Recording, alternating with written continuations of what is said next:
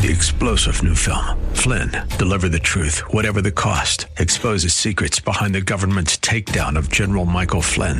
Flynn knew what the intel world had been up to. He ordered the first audit of the use of contractors. This set off alarm bells. He told the truth. He was the most dangerous person for Donald Trump to hire. They had to get rid of Flynn. Flynn, Deliver the Truth, Whatever the Cost. Available now. Watch it today. Go to SalemNow.com. SalemNow.com. Today on Ring of Truth with Pastor Dan Sexton. Jesus is not going to reveal to us more than we can bear. He knows our limitations. He knows our limits. And so he reveals things to us as we are able to receive them and as we are able to carry them. Aren't you glad for that? Aren't you glad that on the day you were born again, that on that same day, Jesus didn't just dump everything he wanted you to know in your lap, all at one time on your first day as a Christian? In today's scripture passage, you'll hear how the disciples had a difficult time wrapping their minds around God's plan. They didn't understand why Jesus would need to die on the cross. In today's message, Pastor Dan will encourage you to search your heart. Are you like the disciples, questioning God's plan? The Lord is all-knowing, all-powerful, and loving. His plans for us are far greater than anything we can ever come up with on our own. Where is God guiding you today? Now, here's Pastor Dan in the book of John chapter 16 for today's edition of Ring of Truth.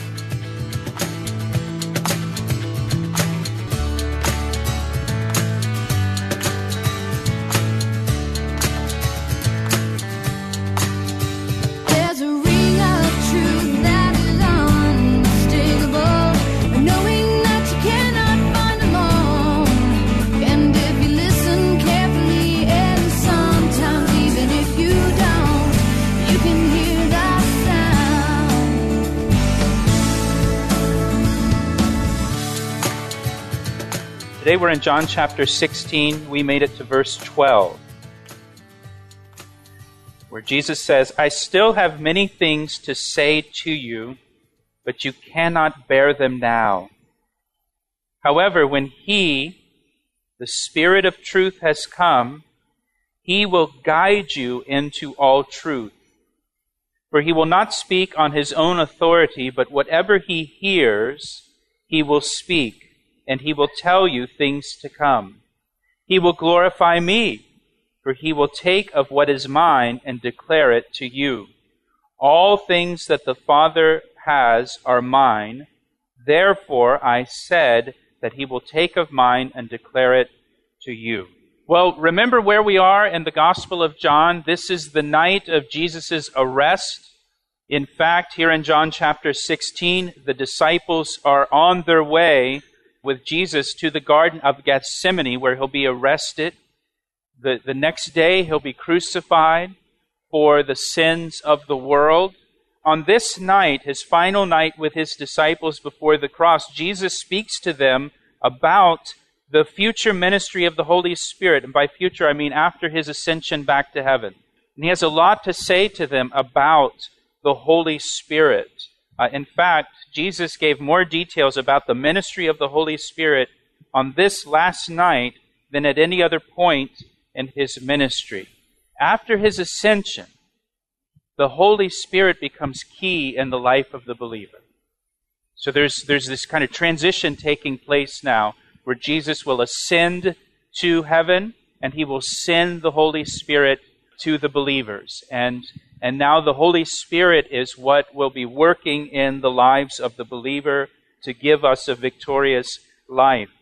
Just as kind of a review, back in chapter 14, remember Jesus explained to His disciples that He will leave them and return to heaven. And the disciples were troubled by this news. And Jesus told them they should not be troubled because He would not leave them, He said, as orphans in this world.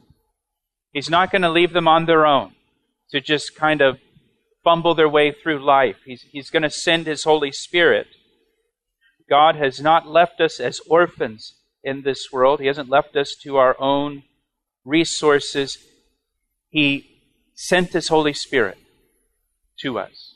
It's not like Jesus died on the cross, was resurrected, and then said to the disciples, okay, you take it from here, try to be good, and I'll see you in heaven.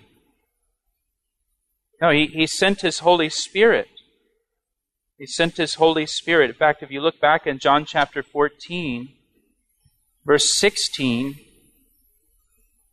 Jesus says, and I will pray the Father, and he will give you another helper, that he may abide with you forever, the Spirit of truth, whom the world cannot see receive, because it neither sees him nor knows him, but you know him, for he dwells with you and will be in you. Again, Jesus didn't say, okay, you take it from here. You're on your own. Good luck. I'll see you in heaven. Sadly, that's how a lot of Christians live their life, as if it's all up to them now. That yes, they have salvation through the death and resurrection of Jesus Christ, but now it's all up to them to live a victorious Christian life, and that's not what God intended. He says here in chapter 14, verse 16 and verse 17, that he has given us the Holy Spirit as another helper. 4 times on this night, this last night, Jesus referred to the Holy Spirit as the helper. The helper. The word is also translated as the comforter, the counselor, and the advocate. These are all titles describing the ministry of the Holy Spirit in our lives. He's the helper. He helps us. God knows we need help.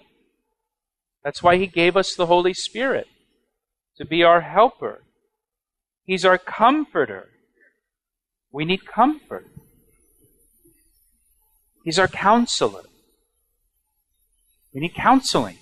You all need counseling. So do I. We need someone to tell us what to do. We need someone to show us the right way. He's the advocate. He advocates for us. He advocates with us. He's another helper. And remember, we said this phrase, another helper, means the Holy Spirit is another helper, just like Jesus. The Holy Spirit is just like Jesus. He's not different from Jesus. He's just like Jesus. He says in chapter 14 that the Holy Spirit abides with us forever. He abides with us forever. He's never going to leave us. He doesn't forsake us. He says, look at verse 17 again in chapter 14. At the end of the verse, he says the Holy Spirit dwells with us and in us. And just think about that for a moment. It's so remarkable what Jesus says here about the Holy Spirit. The Holy Spirit is God. He's the third person of the Godhead, Father, Son, and Holy Spirit. And Jesus tells us that the Holy Spirit of God, the third person of the Trinity, dwells in us, in every believer. We have God in us. We have God dwelling in us. If you're a believer in Jesus Christ, the Holy Spirit dwells in you to help you and comfort you and counsel you and advocate with you. The Apostle Paul says, know ye not that you are the temple of the Holy Spirit? The temple of the Holy Spirit. That's why Jesus said in John chapter 16, verse 7, he said to his disciples, it's to your advantage that I depart so the Holy Spirit can come. Because the Holy Spirit of God dwells in us now, with us all the time. It's an amazing thing for us to consider now, just this close, intimate relationship that we have with God now, where God dwells in us and with us. And understand, too, that this ministry of the Holy Spirit that Jesus describes here in this upper room discourse in the Gospel of John, it's completely different from the ministry of the Holy Spirit in the Old Testament. This is something new that Jesus is describing. You know, we can kind of take it for granted. Yes, the Holy Spirit's with us. The Holy Spirit's in us. The Holy Spirit empowers us. But this is a whole new thing. This wasn't happening the way that it does now. It wasn't happening in the Old Testament period. In the Old Testament period, the Holy Spirit didn't indwell every believer as the Holy Spirit does now. The Holy Spirit indwelt certain believers, particular believers, usually for a particular purpose and a particular service. For example, in Numbers chapter 27, we see that the Holy Spirit was in Joshua to lead the nation of Israel. Once Moses passed off the scene, the Holy Spirit was in Joshua. The Holy Spirit wasn't in every one of the children of Israel. The Holy Spirit was in Joshua to equip him to lead the nation. In the book of Judges, the Holy Spirit came upon several of the judges, 4 judges in total, judges like Samson and Gideon, Othniel. The Holy Spirit came upon them and empowered them to judge the nation, to lead the nation. Again, the Holy Spirit didn't come upon every one of the children of Israel.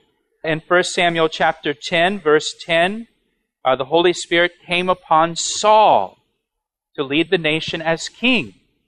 Then in chapter 16, the Holy Spirit departs from Saul. Also in chapter 16, we read that the Holy Spirit came upon David and remained upon David, it says. The Holy Spirit didn't depart from David. That's the way the Holy Spirit worked in the Old Testament period. The Holy Spirit would come upon a certain person or indwell certain people for a particular task or job or service. The Holy Spirit would come upon someone and depart from that person, like with Saul. It wasn't everyone. The Holy Spirit wasn't poured out upon all flesh in the Old Testament. So now you come to the New Testament period and what Jesus is describing here, and this is the time that we live in. We live in the New Testament period. We live in the New Covenant period. And now the Holy Spirit indwells every believer. This is something new. This ministry of the Holy Spirit. Now in chapter 16, where we are today, it's still the same night, and Jesus again speaks about the ministry of the Holy Spirit after his departure to heaven. And Jesus makes 5 statements in these verses that we're looking at today, 5 statements about the Holy Spirit and what the Holy Spirit will do in the believer and for the believer. He begins in verse 12 by saying, I still have many things to say to you, but you cannot bear them now. Jesus still had many things he wanted to say to the disciples, but they could not bear them. So the word bear there, it means to carry. It's the same word that's used back in chapter 10, verse 31, when the people picked up stones to stone Jesus to death. It means to carry or to pick up. And Jesus says here, there are more things I want to tell you. There are more things I want to teach you, but you can't bear them right now. You can't pick them up. You can't carry them right now. They're too heavy for you. You can't handle them. You can't handle the truth right now, right? Pastor Dan will have more to share from today's Ring of Truth study in just a moment. But right now, we'd like to invite you to worship with us this Sunday morning. Here's Pastor Dan to tell you a little more. I heard recently that many people who listen to Christian radio are not part of a local church. Hey, if that's you, I'd like for you to join us this weekend as our guest at Calvary Chapel, located in Columbia, Maryland. The teachings you've enjoyed here on Ring of Truth are from messages I've shared with the congregation at Calvary Chapel. We have 2 meeting times on Sundays at 9 and 11 a.m. You can find out more and get directions at our website, calvaryec.com. That's calvaryec.com. Now let's get back to today's message on Ring of Truth. Now there are 2 ways for us to consider what Jesus is saying here in verse 12. On one hand, this verse is comforting to us because it tells us Jesus is not going to reveal to us more than we can bear. He knows our limitations. He knows our limits. And so he reveals things to us as we are able to receive them and as we are able to carry them. Aren't you glad for that? Aren't you glad that on the day you were born again, that on that same day, Jesus didn't just dump everything he wanted you to know in your lap, all at one time on your first day as a Christian? That would have been pretty overwhelming and probably scared off some of us, right? So he understands our limits, and so he's understanding, he's patient, he's tender, and he reveals things to us over time as we grow in the Lord, as we mature, and as we can handle these things and handle this new information and I'm grateful for that. And so on one hand, verse 12 is comforting, but on the other hand, this verse is also challenging, and it's also searching, because the reason here that Jesus did not reveal more to the disciples is because they were not handling what he already revealed to them. The reason he's got to hold back is because of them, and because they're not handling what he's already said. They couldn't bear the things he already said to them. When he told them he was going to Jerusalem, he's going to die on the cross, he's going to be resurrected, and he's going to ascend to heaven. If you look in verse 6, it says, their hearts were filled with sorrow at this news. This is the plan. This is the plan of redemption for mankind. It's been the plan since before the foundation of the world, and Jesus is now revealing this plan, this grand plan from God to them, and they respond with sorrow-filled hearts. Remember, the disciples thought that Jesus would overthrow the Roman Empire, establish his kingdom on earth, not return to heaven, and so they're troubled at his words. They're troubled at God's plan. They don't like God's plan. It fills their heart with sorrow. In fact, back in chapter 14, verse 28, Jesus said to the disciples, if you loved me, you would rejoice because I said, I'm going to my Father. You say, hey, this is a good thing. This has been the plan all along. This is good news. And their hearts are filled with sorrow. And they're troubled. They don't like it. And so they could not bear what he had said to them. And so now he's withholding, saying more to them. And so verse 12 is a challenging verse. It's a challenging verse because verse 12 should cause us to search our own hearts, and verse 12 should make us wonder, how many things has Jesus not said to me because I'm not handling the things he's already said to me as I should be? How many things has he said to me that I don't like? And maybe I don't receive it. Or maybe my attitude is wrong towards what he said. Or maybe my response is wrong to what he said. Or maybe I just flat out refuse to obey what God has said to me in his word. And Jesus is waiting on me so that he can reveal more to me. He's got all this more that he wants to show me, more that he wants to reveal to me. But I'm the one holding back here. I'm holding up the show because I don't like what he's already revealed to me. And so I wonder with verse 12, it's challenging. Am I like the disciples here? Where I'm not receiving appropriately what he's already said. And so now he's withholding. He says again in verse 12, I still have many things to say to you, but you cannot bear them now. You're not bearing what I've already said to you. I'm not going to say more to you. Jesus says, I've got a lot of stuff I still want to tell you, but you're not ready for it. However, verse 13, I love that word, however, when he, the Spirit of truth, has come, he will guide you into all truth. And I pointed this out before in a previous study, but it's worth pointing out again. Notice Jesus calls the Holy Spirit he, not it. The Holy Spirit is a person. It's not a force. It's not a power. It's not an energy that we can command. And I emphasize that because there are some who treat the Holy Spirit like a force that you can command, and the Holy Spirit will do what you tell it to do. The Holy Spirit will obey you. The Holy Spirit is the third person of the Godhead. The Holy Spirit is a person. The Holy Spirit, understand this, this is how it works. The Holy Spirit uses us as we yield to the Holy Spirit. The Holy Spirit doesn't yield to us, we yield to the Holy Spirit. It's the other way around. The Holy Spirit uses us as we yield to him. In Galatians chapter 5, it talks about walking in the Spirit. It talks about being led of the Spirit. It talks about living in the Spirit. All of those describe us submitting to the Spirit. submitting to his will, giving the Spirit control. That's the nature of the relationship. It's not the other way around where I control the Holy Spirit and the Holy Spirit does my bidding for me. It's not a genie in a bottle. It's the Holy Spirit of God. He's the Holy Spirit of God. And as I'm submitted to the Holy Spirit, then the Holy Spirit can work through me. As I'm following in step, being led by the Holy Spirit, then the Holy Spirit can work through me.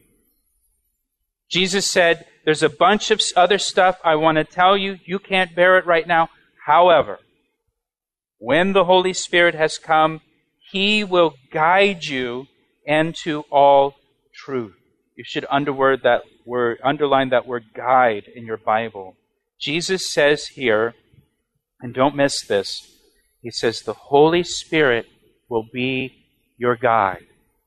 I'm not going to leave you as orphans. I'm not going to leave you on your own to figure it out. Once I leave, the Holy Spirit will be your guide. Now, show of hands, how many of you have ever traveled to a foreign country and hired a guide? Anybody? I'm not talking about a guidebook.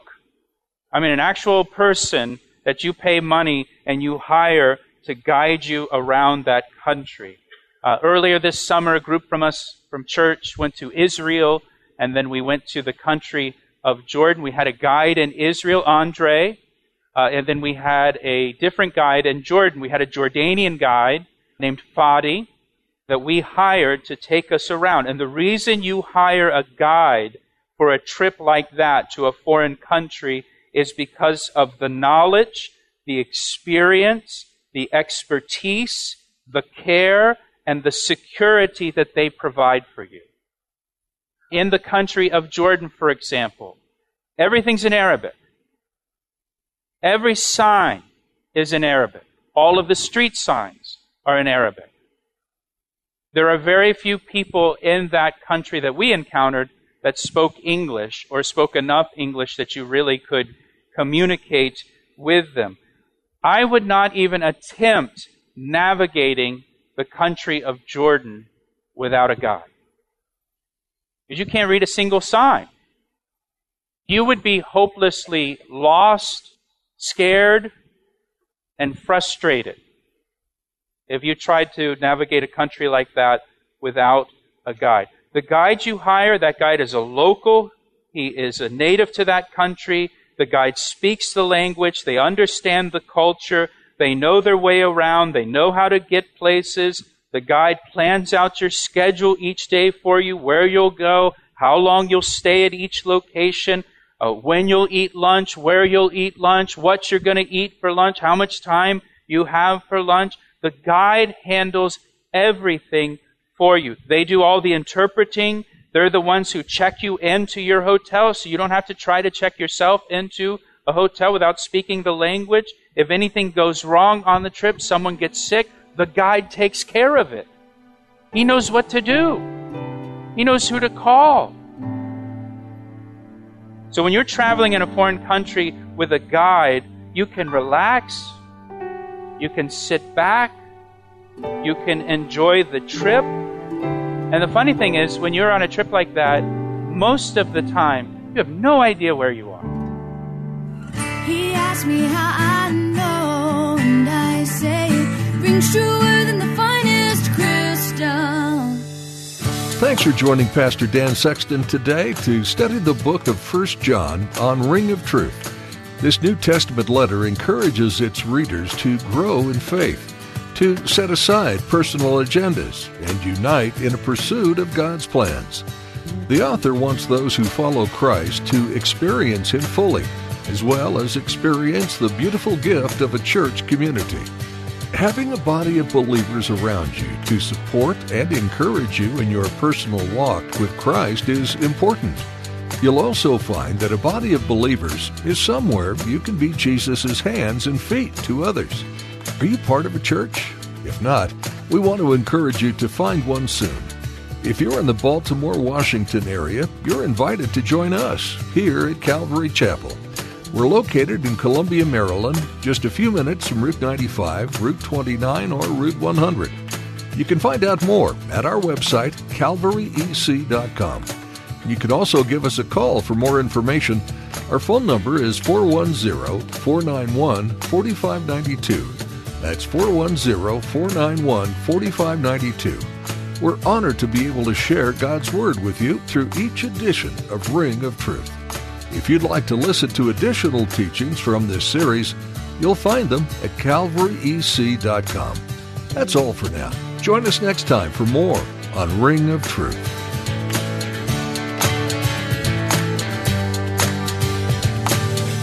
I see the signs and I recognize